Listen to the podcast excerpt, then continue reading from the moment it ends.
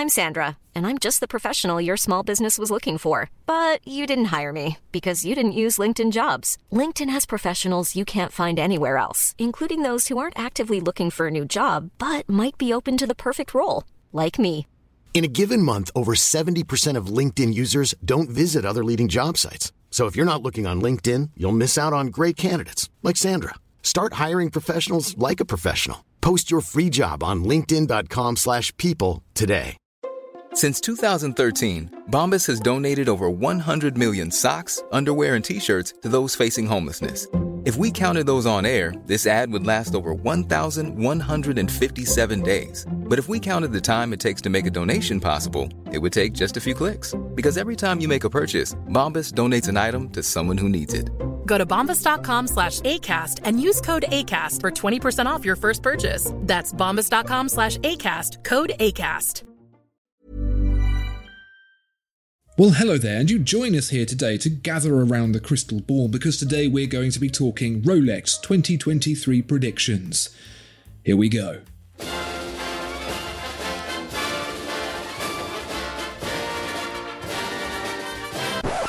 Tom, you might remember from last year when we did some Rolex predictions and we got most things incredibly wrong. In fact, I think the only thing that we got right was recognizing that the reflection of the GMT Master 2 in green and black was indicating it was a left-handed model. Everything else, I think we uh, we weren't even throwing the dart at the dartboard. We were just throwing them into our own feet.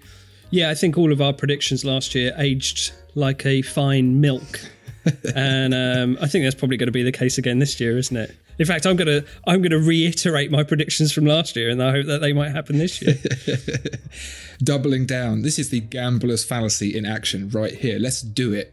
So, we're going to make some predictions that you, dear viewer and listener, will be able to go and see for yourself whether we got them right or not at Watches and Wonders this year. Because this year, for the first time ever, there's actually going to be some public days too, from Saturday, April 1st to Sunday, April the 2nd. Tom, it has been 70 whole years since the Rolex Explorer and the Rolex Submariner came to be, and not only that, it's been a whole 60 years since the Rolex Daytona came to be. I imagine that there is probably going to be some hoo ha about that. Because, second to Omega, Rolex is pretty fond of memorializing things that have happened in the past. We've seen it with a platinum Daytona with a lovely, lovely icy blue dial before. We've seen it with other things that I have forgotten because they're too bland. But let's think about what's going to happen this year with regards to those things. Yeah, so as I just said, I'm just going to start by repeating a prediction I had last year, and that is red. Last year, I predicted that red was going to be a big deal uh, across the board for watches uh, and colorways, um, but everyone went with green instead. But I think this year's the year for red. So, what I said was a, a red sub. We've got the green and black sub, and we've got the blue and black sub as well. And I think a red would sit really nicely alongside those two. You get a nice RGB colorway offering for your submariners. Um, so I don't know why they haven't done that yet. I think that could be a thing.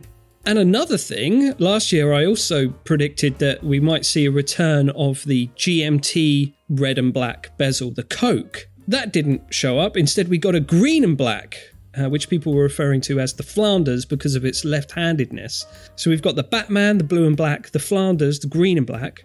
I think we can get a Coke in there, and that would be red and black. And again, you'd get that nice RGB colorway. They'd all sit really nicely alongside one another. The only thing is, is one thing that irks me about the the new green sub is the left-handedness of it. So you've got the the crown on the left-hand side. It doesn't really sit well alongside any of Rolex's watches. It's this odd one out. So I'm thinking for the red one, they could put the crown on top sort of like a bullhead thing. And that way you'd have the green on the left, the blue on the right, and then the red with the crown on top. And they're, they're, that'd look really nice, like a sort of triangle of true GMTs there.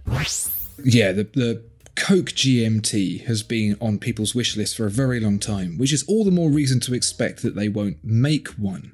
I wonder if 1955, I think, was when the GMT was made, so I wonder if they will dig out the Coke for then. Right. Here's what I think, Tom. Go on. I've been tracking the movements of Tudor for a while, and it seems to be that it often predicts the future of what Rolex is going to do. We saw titanium used extensively in the Pelagos, and that has finally materialized as RLX Titanium in the Deep Sea Challenge. Yeah. And I wonder if we might see titanium making its way into the Explorer, Submariner, or Daytona for the anniversary, creating something with a unique colorway, maybe like how platinum always is paired with ice blue. They might find a colorway that pairs with titanium hmm. to make some unique models for the anniversary and start to bring in more of that titaniumy lightweightness into the mix. Yeah, that's really interesting um, because that that sort of ties in with one of the things I'd I'd really like to see from Rolex going forward. They're considered to be a tool watch, aren't they? They're not glamorous jewelry kind of brand, are they? They're, they make instrument watches for professionals, right? But everything about their lineup is really polished and bright and high gloss, and and I think Tudor is leaning into that tool watch aesthetic a lot more earnestly, especially lately when we've had last year the the Tudor Pelagos FXD for the Marine Nationale. We've had the Black Bay Pro, the Ranger again, which is a very small, understated field watch type thing, and nothing glamorous about that at all. Um, so I wonder if maybe, yeah, like like you say, maybe with the use of titanium, uh, Rolex might try and bridge that gap and and make something that's a bit more down to earth. And I think the Explorer 2 is the perfect candidate for that. It's already not as not as polished as the others. You've got that steel bezel with the the brushed finishing on it. It's all steel. So I think they could normalize that a bit further, bring it a bit more down to earth. You know, bead blasted matte titanium case, and maybe a fabric strap. And what about what IWC did last year, where they had those ceramic coloured uh, pilot's watch? You had the the woodland, the lake, the desert. You could do something like that with the with the Explorer too, and that would be really really fun and rugged, like a cool field watch. That's what I'd like to see. Don't think it'll happen, but there you go. Well, yeah, I will interject on your use of the word fun. Rolex isn't about fun, Tom. Yeah. There won't be fun versions of it. I would very much like to see an Explorer that feels like a modern interpretation of a rugged watch for Explorers. That would be awesome. Mm. But personally, I think they might investigate going in the complete other direction because we have been seeing an influx of yellow gold. We've been hovering around this 1970s Audemars Piguet Royal Oak, Patek Philippe Nautilus vibe for a while now, and so it makes perfect sense that we'll start to move into the 80s vibe. We saw with the Vacheron 222, all in yellow gold. We saw recently the Cartier Tank Francais, the only precious metal they were offering on that was yellow gold. And we've also seen in the past that Rolex has made a bimetal with yellow gold and steel, Sea Dweller, and Explorer 1. So I think more likely what you want and what I want isn't going to happen, but what we're going to see is a bimetal yellow, gold, and steel Explorer 2. Yeah. That's what I wonder. Maybe even an extension into full yellow gold for the Sea Dweller and the Explorer, where we've not seen that before. Well, yeah. I mean, yeah, that's a possibility. One throwback that I think Rolex might do when it comes to gold, and especially brushed gold, is well, look at this the Cellini collection at the moment. It's a bit of a well, it's a one watch collection now. They got rid of a whole bunch of stuff, and it's sort of sitting there. That I think is going to have a bit of a, a, a rejuvenation in this whole revitalization of the 80s trend. I wonder if we might see something a little bit King Midasy. Maybe not this year, but maybe over the next few years. What do you think? The what? Elvis's watch. Of course. He's still alive, you know.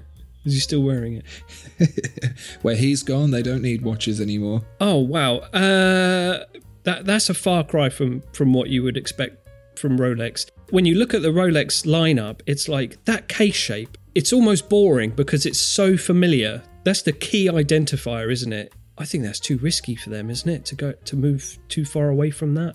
Maybe immediately, but they tried to rejuvenate the Cellini. They had the Cellini Prince, which was that rectangular thing. It even had a sapphire case back. Yeah. And then they have booted that to create a lineup that brings back in some of those design elements that make a Rolex watch a Rolex watch. So, like that very skinny version of the fluted bezel, that oyster case, a crown that looks a bit more like a sports Rolex crown, to create this, but they, they had a few different variations, and now they only have the moon phase. So there must be something due to happen with it. I, I still think this Cellini is a little bit of an odd one out. It does have those Rolex design cues, but it still feels on the wrong side of different for me. What I would like to see from Rolex is see them tidy up this Cellini a bit, or, or maybe add another one. I like the moon phase, but I don't like the pointer date. I think it makes that dial too busy. For a dress watch, there's just way too much stuff going on on the dial. And the flutedness is not doesn't read like the Rolex fluted bezel that you would expect to see on a Datejust or a Yachtmaster. It looks more like a sort of coin edge kind of fluting, which is a bit weird. I think they can clean all that up, make it a bit more elegant, a bit more dressy. And um, yeah, that would be a, a good addition to the Cellini. Be interesting to see because it seems to me they've explored both angles of that. But the new opportunity is this 80s trend that's coming back with yellow gold. So I suppose we'll wait and see. Will they try something risky or will they get scared and hide behind the couch? Some housekeeping items, Tom. Um, you might remember that the Submariner was upsized in its case to 41 millimeters a few years back now. Oh, mate. Uh, GMT and other sports watches still at 40 millimeters. What do you think? Seeing those go up to 41 as well? Oh, God. I couldn't. That would be one hell of a revelation, wouldn't it? God. 40, 40 millimeters to 41. If I see that, whew, yeah, that'd be amazing. That'd be amazing. It is at this point I realise we're discussing a single millimetre. Yeah. All right, how about this then? Milgauss. There's been no movement on the Milgauss for a long time. It's either going to get a big update or it's going to get a boot. Yeah. Which do you think? It's the same thing with the Cellini a bit, isn't it? It's almost on the peripheries, just orbiting around Rolex's core selection, not really doing much. I what I want to say is I want to see the Milgauss collection really rejuvenated, so I can say everything's coming up Milgauss. Yeah, that'd be good. We'll see. I'll park that. Yeah. Tom, I've got a couple of other far-reaching wants as well. Um, one of them strays down into Tudor a little bit. It's what I wanted last year, and I still want it. A Tudor Black Bay Chrono 58 at 39 millimeters, manually wound to make it nice and thin. We have seen an influx of the Sellita SW510M, which is a chronograph manually wound, basically removing the rotor weight, so people can make vintage reinterpretations of old chronographs but not have them be real chunkers. Yeah. I want to see Tudor do the same. I want to see that 39mm Black Bay chrono and not be too thick. Do what they did to the 58 that made it so great, but with the chronograph. Yeah. You with me? Oh, absolutely. Any kind of reduction in size to a watch, I'll take. Yeah.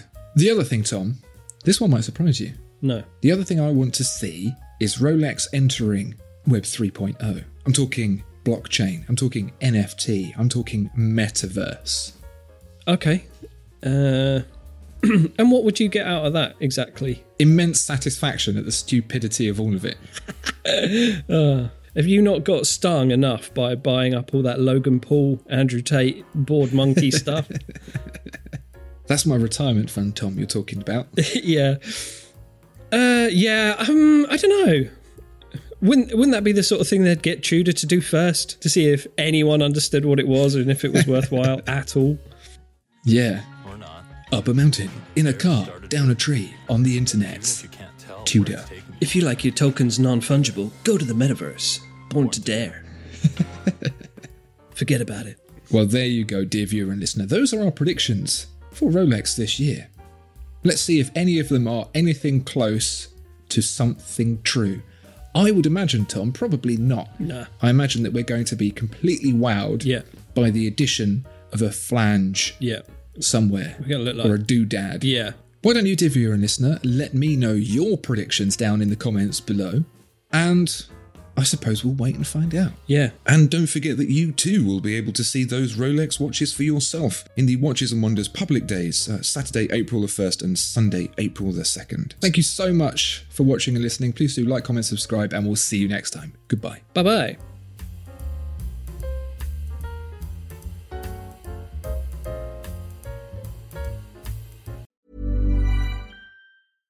Mom deserves the best, and there's no better place to shop for Mother's Day than Whole Foods Market. They're your destination for unbeatable savings, from premium gifts to show-stopping flowers and irresistible desserts. Start by saving 33% with Prime on all body care and candles. Then get a 15-stem bunch of tulips for just $9.99 each with Prime. Round out Mom's menu with festive rosé, irresistible berry chantilly cake, and more special treats. Come celebrate Mother's Day at Whole Foods Market. Hey, it's Paige DeSorbo from Giggly Squad. High quality fashion without the price tag. Say hello to Quince. I'm snagging high-end essentials like cozy cashmere sweaters, sleek leather jackets, fine jewelry, and so much more. With Quince being 50 to 80% less than similar brands. And they partner with factories that prioritize safe, ethical, and responsible manufacturing. I love that. Luxury quality within reach. Go to quince.com slash style to get free shipping and 365 day returns on your next order. Quince.com slash style.